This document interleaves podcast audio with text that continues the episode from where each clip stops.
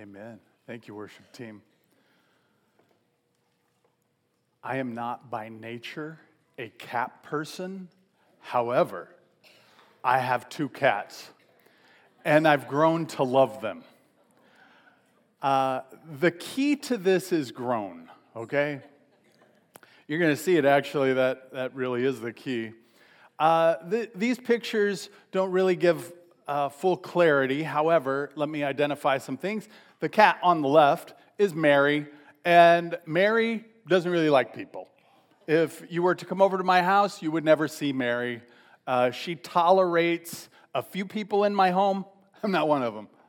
Uh, born on the same day and the same litter is Pippin, the black cat who kind of blends in there. He loves everybody, but not as much as he loves food. Pippin loves food. He makes Garfield look tame. like, this cat loves food. If there is food in the bowl, guess what? Pippin is going to eat it. And it doesn't matter if it's his bowl or Mary's bowl, Pippin is going to eat that. In fact, it, it is kind of funny how much he loves to be around food. Sometimes in the morning, someone will get up ahead of me and they'll feed the cats. And when I come downstairs, Pippin will come and get me and try to take me back in to where his bowl is. And I'll say, Pippin, there's still food in there. And then he gets up there and is like, I just wanted you to watch me. my, my people, my food, it's all good. Well, it's not going to surprise you that, about this truth. And the truth is, Pippin is about twice the size of Mary. Uh, I kid you not, he is one fat cat. It also shouldn't surprise you that Pippin is bigger than Mary because uh, Pippin gets fed more. Pippin is huge. And the reality is, when you feed something more, it's going to grow. If we were to feed Mary more, she might look like this compared to Pippin. But this is more accurate. Pippin is big. But I don't want us to miss the point of this. What we feed grows. What we feed grows. So, what are we feeding? Are we feeding the flesh or are we feeding the spirit? Because that which we feed grows. We're going to be in Romans chapter 12 today. We're, we're going to walk through Romans together. And I, I love the way that Romans begins. I appeal to you, therefore. That's Romans 12, verse 1 begins I appeal to you, therefore. And whenever you see the word therefore, what should you ask? What's it there for? Well, uh, most commentators believe that this is one of those therefores uh, that is a hinge. It's a hinge on the book in Romans of Romans. And so everything that has happened before impacts this term, therefore, so that we can move forward. Everything from chapter 1 all the way through the end of chapter 11 uh, helps us to understand why we're moving forward. So we're going to quick outline uh, those chapters. We're just going to highlight them at a, at a high view.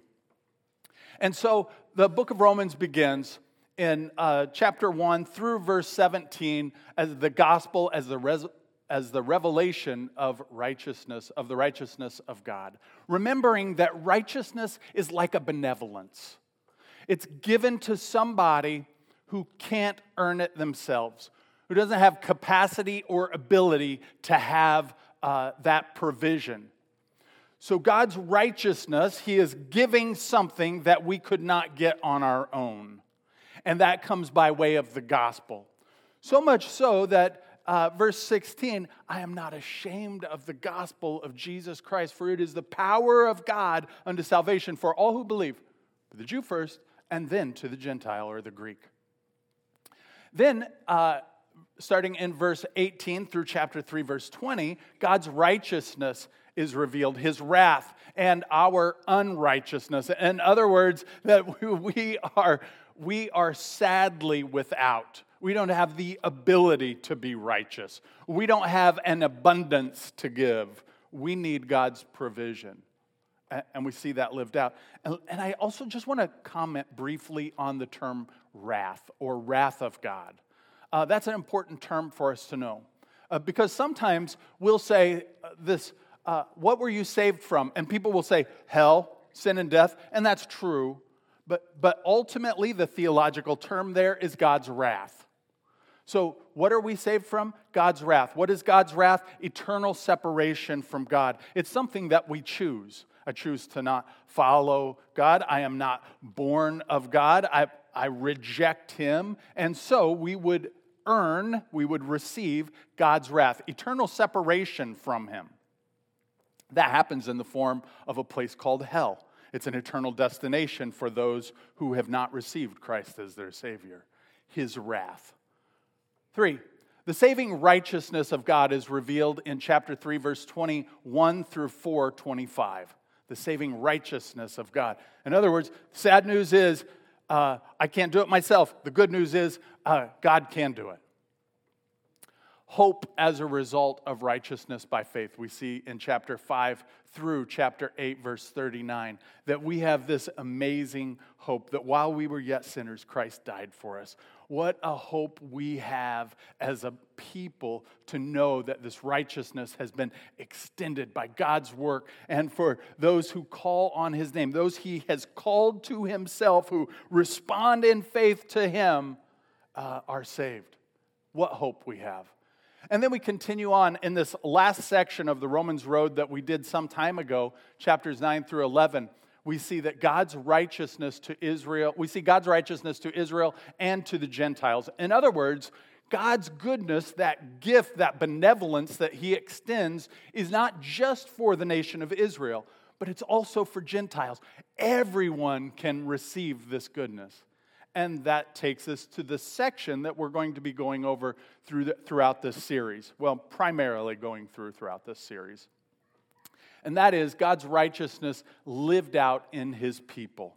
God's righteousness lived out in his people. So, because all of those things are true that I just mentioned, there is a hinge, and what is on the other side of that hinge is our actions how we live out God's righteousness that has been imputed to us, that has been given to us. How do we live it out? Well, today we're going to go through the first eight verses of Romans chapter 12. And in going through these eight verses, we're going to identify three main points. Let me give them to you ahead of time because one we're going to spend a lot of time on, and the other two we're going to hit relatively quickly before we go to the ending today. Let me identify them. Offer your bodies as living sacrifices. That's the first thing that we see. The second thing, use your spiritual gifts for the edification of the body. And then the third, serve with those spiritual gifts with sincerity, diligence, and love. We're going to get into the love section of that more next week than this week. But uh, let's go ahead and start with the first point offer your bodies as a living sacrifice. If you don't have your Bibles, I, I, do want to encourage you to go there. I always think it's good for us to look at the scriptures, our scriptures that we're taking and we're looking at through the week. I think that's, that's very important. If, if you have your Bibles, that's great. If you don't, uh, and you want a Bible for whatever reason you don't have one, we do have some in the back. They're yours. You can have it. You can take it home. It's it's yours. Uh, those are in the back you can go back and get one, or you can raise your hand and someone will come to you and give you one of those Bibles. Uh, additionally, you can look on your device, though, if you're going to do that, you might as well look at the screen because I have the verses for you today. All right. Well, let's go ahead and look at Romans chapter 12, starting in verse 1. Paul is writing, and he says, I appeal to you, therefore, brothers, by the mercies of God to present your bodies as a living sacrifice, holy and acceptable to God, which is your spiritual worship. Do not be conformed to this world, but be transformed by the renewal of your mind, that by testing you may discern what is the will of God, what is good and acceptable and perfect.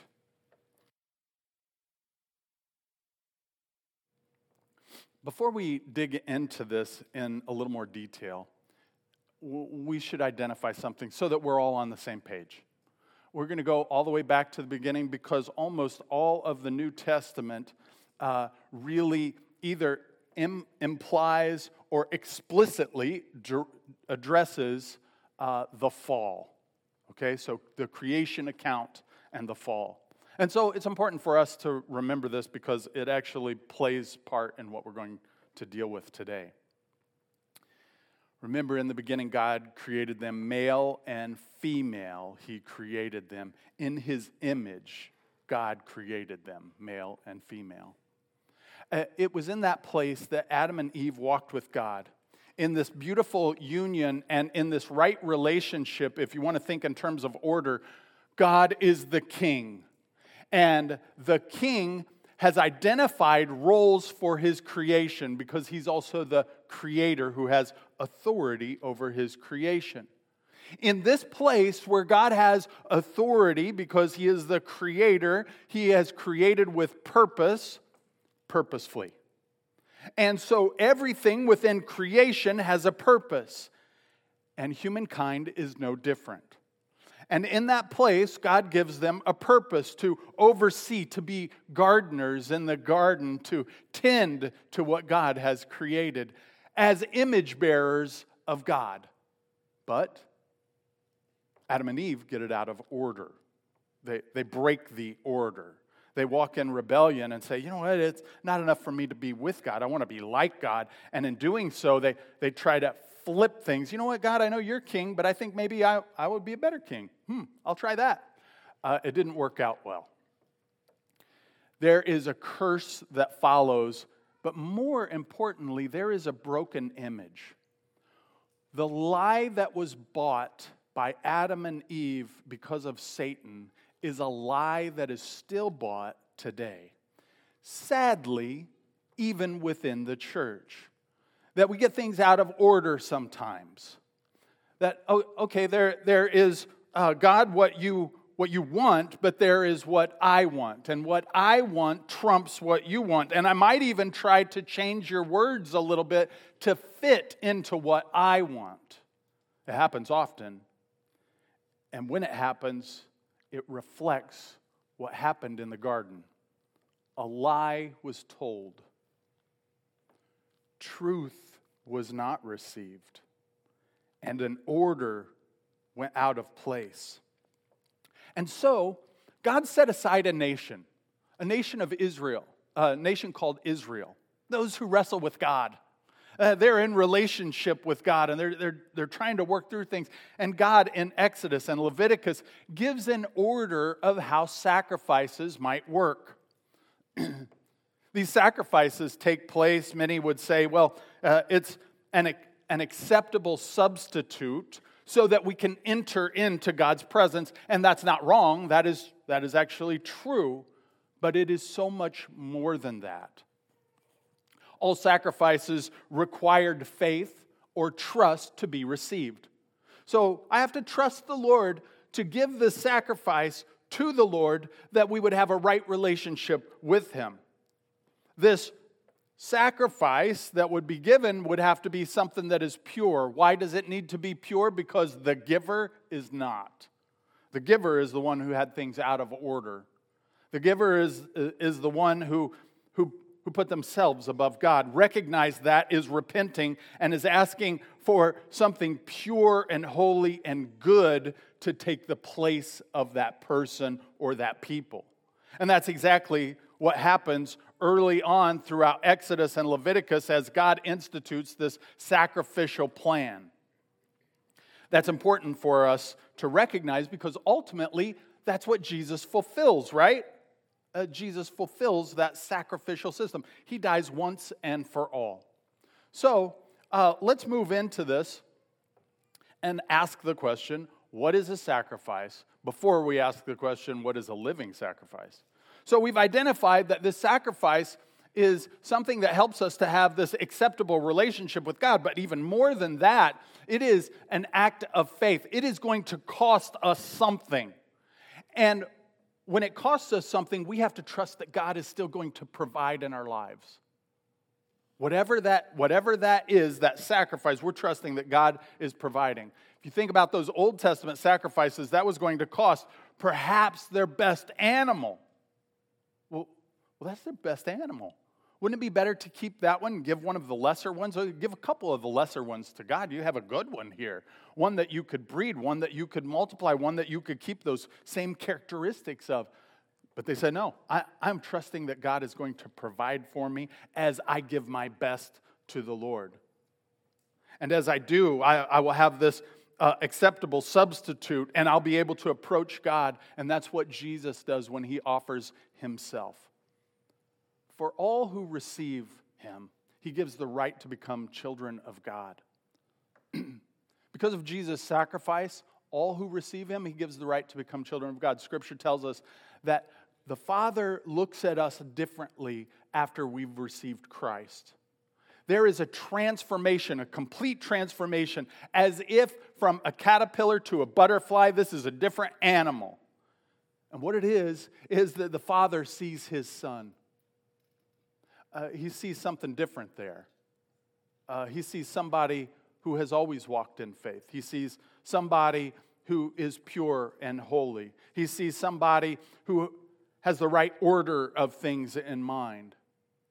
And that's how he sees you, and that's how he sees me when we surrender to Christ. Therefore, what is a living sacrifice?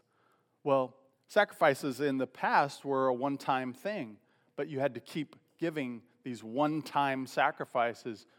However, because Jesus gave his sacrifice once and for all, we now enter into this continual offering, a consecration of ourselves daily to the Lord. Like, Lord, I am giving my life to you to be used because I want to be in that right order of things. I want to have an acceptable relationship with you. I am going to trust you for the provision in my life. And we are constantly offering ourselves to the Lord. And you might go, okay, in theory, I, I get what you're saying, but practically, how, how does that work? Well, when, I, when we say practically, we're going to first talk theologically because that impacts everything that we do. Uh, we recognize that it is, first of all, identified by God's mercy. Uh, Paul appeals to us by the mercies of God to offer ourselves as living sacrifices. So it's God's mercy that allows for that. Remember earlier I said what we deserve is God's wrath eternal separation. That's what we deserve, but that's not what we got. God gave mercy. He didn't give us what we deserved. That's mercy. We're going to talk about grace in a little bit, but He didn't give us what we deserved. He did give us mercy. You deserve eternal separation. You got things out of order. You can't offer yourself as a sacrifice, only Jesus can. But I'm going to extend mercy. I'm not going to give you what you deserve. And then there is a response from us. Now, Paul is assuming that the, the believers, that there are believers that are hearing him. So this is to the church of Rome. And, and he has something to say about it. He, he says, uh, Do not be conformed to this world, but be transformed by the renewal of your mind there, there's something that needs to occur there, that, that our, our mind needs to be renewed, that there is this spiritual uh, work that happens in our mind that I, the, the scriptures don't fully communicate. We only know that it is true, that there is something about our mind uh, that has a spiritual connection that is true and real. So I want to go back to the original illustration. What are we feeding? Well, if we're feeding the flesh, we're going to walk in the flesh. If in our mind we're feeding the spirit, then we'll walk in the spirit. Our spirit will grow. So, what are we doing? As we get ready to go into this next section, I'm going to pause and pray.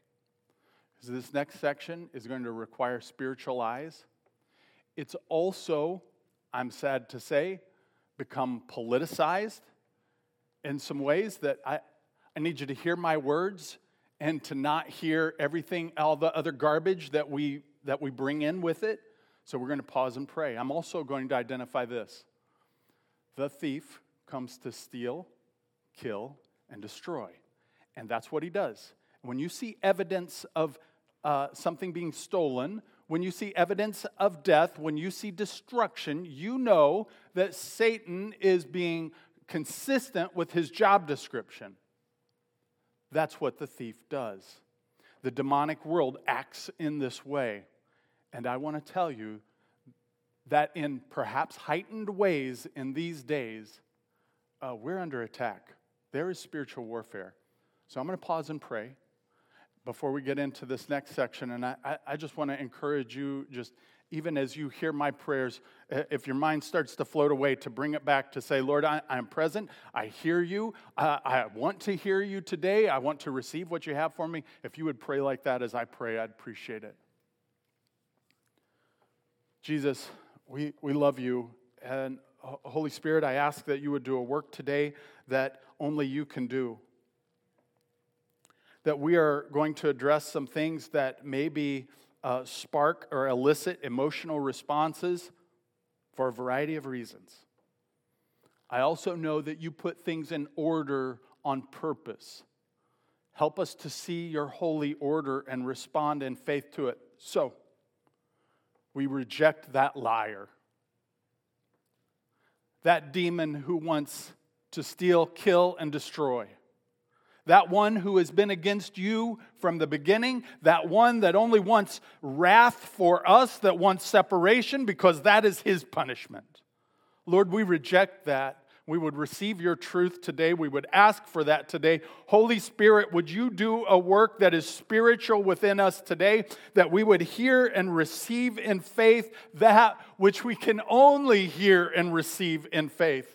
That the intellectual discussion still stops short every time if it is not spiritual. So, Lord, we would ask that you would do a work right now, that the liar would be called out today. That death would be no longer for the church, that destruction couldn't happen in the church because, Lord, we're under your umbrella. We are in your kingdom. And that which Satan has, uh, has attempted on the church, Lord, you can even use that for good. So I would pray right now that you would do your work in each of us and all of us individually and corporately for your good glory. In Jesus' name, amen. Do not be conformed to this world. Uh, by the way, 1 John chapter 2 verse 15 through 17 really outlines what that means very well. It's the lust of the flesh, the lust of the eyes, the pride of life. It's satisfaction, it's significance, it's security apart from God. Uh, outlines it really well. But be transformed by the renewal of your mind. And we're going to fix on that term, transform together. Over the course of the last 10 to 12 years, the issue of transgenderism has come up a lot. And I have almost exclusively addressed it from the gender part. So, this compound word, I've used the second part of it to address it. And I think accurately that God created us in his image, male and female. In fact, so the, the creator, the one who can create with purpose, the one who knows us intimately and loves us dearly, he created us purposefully and he created us with a gender, male and female. And I have basically communicated that every time this discussion has come up. And it's not wrong, but it's also incomplete. It's one side of the discussion. Let me personalize it and give us perhaps some tools to address this in, in some real ways and in some ways that I think uh, uh, is, uh, is honest and is spiritual and is biblical. So we've been dealing with gender, but let's deal with the trans piece. Let's talk about the trans. Well, what does that mean? Well, uh, trans means to go across or beyond. By implication, it means to change. It, it's to change.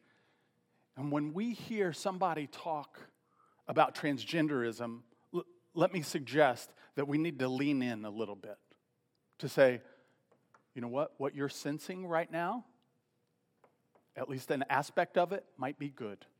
When someone says, There's something within me that I am struggling with, there's something within me that isn't reflecting the way that is it's supposed to be, maybe we need to lean into it just a little bit and say this. You're right. There is a fall. And at that fall, the image of God was shattered. And there's something going on within you right now that God wants to deal with, that, that perhaps could be holy. Here's the issue here's the devil. He sees that and he starts speaking lies. He starts trying to steal, he starts trying to destroy. And he says, No, wait a minute. Yeah, yeah, yeah. There is something wrong. You're right. And it's your gender. What is wrong is your gender. Oh, you mean that holy thing that God created on purpose? No, devil, that is not true. That is not where we go. There is something wrong, but it is not gender. The scripture says it's formation, it's transformation is the issue. The old is gone, the new has come. There is a transformation. As a caterpillar is transformed into this butterfly, so the person who receives Christ is transformed into the image of Christ in a way that they didn't exist before. There is a new formation that has occurred. It's important for us to lean into that reality because transformation is necessary for the acceptance of our living sacrifice. If I want to give myself as a living sacrifice to God, then a transformation has to occur. There is something going on within me that isn't right, it isn't good, and it's called sin because we're broken and we've gotten things out of order. And Satan is trying to feed that flesh. Oh, if you would just keep scrolling on TikTok. Oh, if you would just keep looking at this influencer, just keep it up. And he's feeding that flesh, and he's feeding that flesh, and that flesh grows and grows. And the spirit is starving. There's a transformation that needs to occur that God is calling us to because what we'll find out ultimately is that gender didn't fix what is going on internally. The creator of the universe knows exactly what he created us for with purpose and for purpose and on purpose. And what's going to fix that is a transformation. Now, I'm giving you a big principle that we can use in other areas because perhaps for many of us in this room, transgender doesn't directly affect us. But this principle does. How is that? Because often we say things like this I'm just not, I'm just not happy. Something going on in me is stirring, it just makes me so mad. I don't know what it is. I'm not happy. What if I if I had a different job. That's probably it. Those people at work, doggone it, they just aggravate me. Hmm, maybe it's that nagging spouse. Maybe it's that overbearing spouse. Man, if I just had a different spouse, it'd all be fixed. Maybe it's a neighbor. Oh, if I just had a different neighbor, a neighbor's driving me nuts. That would fix everything. You see the principle? There's, there's a change that needs to occur, but we try to put something in there. We, we try to add to that compound word. Mm. Yeah, trans job, trans relationship, trans, like we're, we're trying to fix it. But God says, no, no, still in those places, it's about formation. Yep, maybe you need a new job. Yep, maybe uh, you need to address that relationship, but it's really about the formation in you that Jesus wants to do a work that that makes you go from this caterpillar to this butterfly, that this transformation, that the old is gone, the new has come. And it's going to require a transformation. So, what are we feeding? Are we feeding the flesh? Mm, that could come in the form of uh, uh, in the form of our devices. It, it can come in the form of what we just ruminate on. I'm just thinking of if our mind has some sort of spiritual connection that we can't fully understand, then we have to realize that what we do with our mind matters and how we feed our mind matters. Are we feeding it things of the flesh or are we feeding it things of the spirit? Because it matters. And if we want that transformation, there is a progressive work of God, the sanctification in real time that God wants to do. And it's going to require us joining Him in His work to feed our minds. And then we're to test it. Did, did you catch that in the passage? That by testing, you may discern what is the will of God, what is good and acceptable and perfect. That, that has this idea that the, the term acceptable is like, uh, oh, it gives me great joy. It's almost an emotional connection. It's not just a mental understanding, it's a full person experience. And so, what are we saying? We're saying, prove it. To test something is to prove that it's real. God, I'm going to trust you. I'm going to surrender my will to your will. I'm going to get things in right order. In faith, I'm coming to you as a living sacrifice, and I'm going to do things the way that you called me to, and I'm going to watch and see what you do. I'm going to let you prove this in me. And it gets strengthened and formed. And it's spiritual and powerful and good. And it's different than the way you were when you fed the flesh. It is a new creation. The old has gone, the new has come when we feed the Spirit. All right, offer your bodies as a living sacrifice. I want to I want to encourage you, as I've done a few times here, to do a daily consecration where you, you can use your own words and you can use your, uh, your, your own form of it. I just walk through my mind, my eyes, my nose, my ears, uh, my mouth, my hands, my feet. Uh, and I consecrate that. And at the end, I say, Lord, that I would be, I consecrate myself as a living sacrifice to you, holy and pleasing. And I want to tell you that I don't always live that out.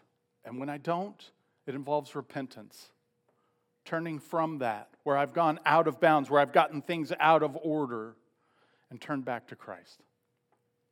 One of the ways that we can uh, live for the Lord, one of the ways that we can respond in faith to Him uh, is to use uh, our spiritual gifts for the edification of the body. Because, because of the importance especially of the first part, I just want to highlight this quickly, okay? So hang in there with me as we walk through this. In verses, in the following verses, rather, uh, three through five, uh, it outlines a few things. And it helps us to understand why we need to edify the body. Uh, and this is what it tells us. One, grace has been given to us. Paul identifies that this grace has been given if mercy is that I'm not getting what I do deserve, so there is a judgment that I'm not getting, grace is getting what I don't deserve. There is something, I, am receiving Christ. I didn't earn Jesus. I, I'm walking in faith, and there is a spiritual birth that has occurred because of God's work, His call, and our response. We exist in unity and not independently.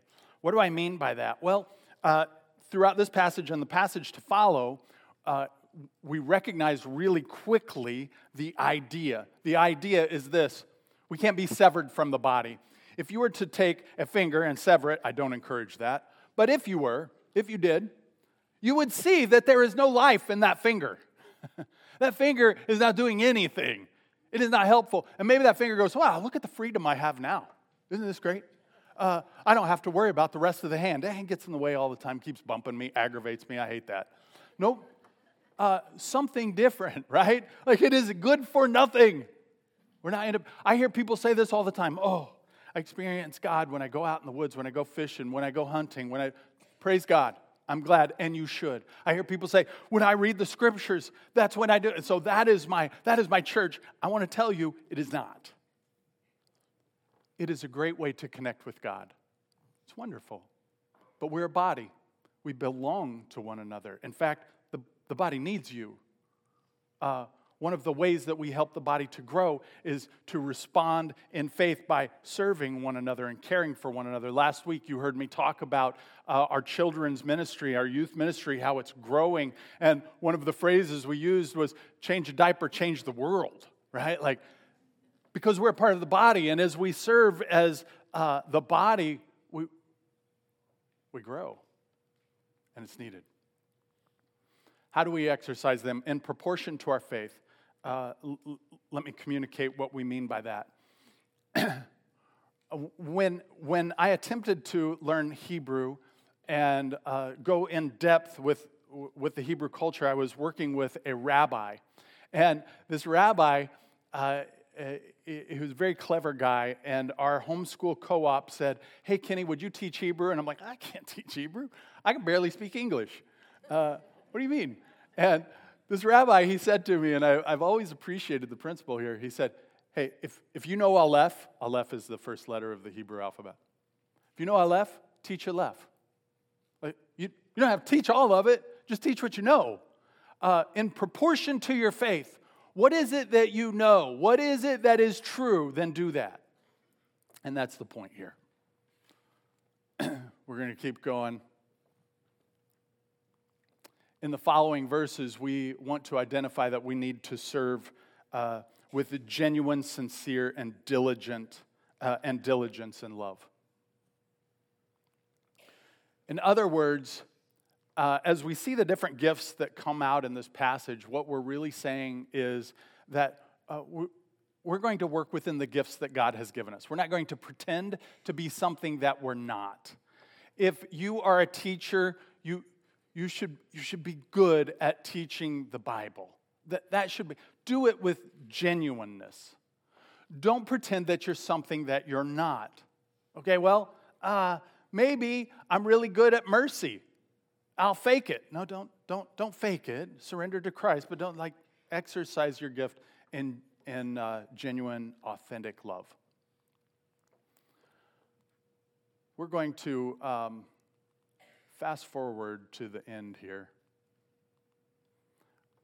Here is a takeaway that I, I want to ask of you. I want to encourage you at mealtime today. It can be in your home, it could be that you go out with somebody, it could be at lunch or it could be at dinner, uh, over a snack, sometime over mealtime. I want to encourage you to go through these with somebody else. Three questions, pretty easy questions uh, but I want to encourage you to go with them. If you have your phone out, I'd encourage you to go ahead and take a picture of it. Simple questions. What is Romans 12, 1 through 8 about? Discuss it. You might have to reread it. That's okay, reread it. Uh, overall, what stood out to me from Romans 12, 1 through 8? Uh, what is that one thing? Maybe you're going, it's that transformation piece that I'm, that I'm reminded of. Cool talk about it, engage in the word. What am I willing to be held accountable to regarding Romans 12, 1 through 8? Ooh, that's a tough one. I'll let you answer it though. What are you willing? The worship team's going to come out as we transition into a time of communion. Speaking of what we feed grows, we enter into communion. It's a spiritual practice that Jesus instituted uh, when he told his disciples to do this in remembrance of me. The body that was broken and the blood that was shed. We are reminded um, to, to uh, be obedient, to get things in the right order. And one of the ways we do that is examining our hearts. Okay? Is there any sin? If there is, if I've walked in fear, in unfaith, if I've gotten things out of order, then I'm repenting of that and I'm turning to God. This is a time to address that. At friendship, you only need to be a believer of Jesus Christ. You don't have to go through the formality of membership at Friendship Church. But we do ask that you're a follower of Jesus, that you've taken time to examine yourself, and then we ask you to go to the carpeted areas. Go to, your, uh, go to the station nearest you, and then return in the aisle uh, closest to you, or in the outer aisle to your seat, rather. And then wait, and we'll all participate together. join me as we pray. Lord, we love you and we need you. We thank you, Lord, and we praise you. We ask that you would be exalted and lifted up. We thank you for your word, that it's true and it's good, that it's right, that it helps us to get things back in the right order that you have called us to. We've gotten things out of order at times. Lord, forgive us. Help us for the things that we've done and those things that we've left undone, O oh Lord, that we would be obedient to you, that we would follow, surrender ourselves to you and your will, your perfect and good will. We thank you, Lord, for the sacrifice that has been offered, that we then can walk in that sacrifice daily as a living sacrifice. We thank you, Lord, for your work that we are, we are not just reformed, but we are transformed. And Lord, we see that what we feed grows. Help us, Lord, to follow you even today. In Jesus' name we pray. Amen.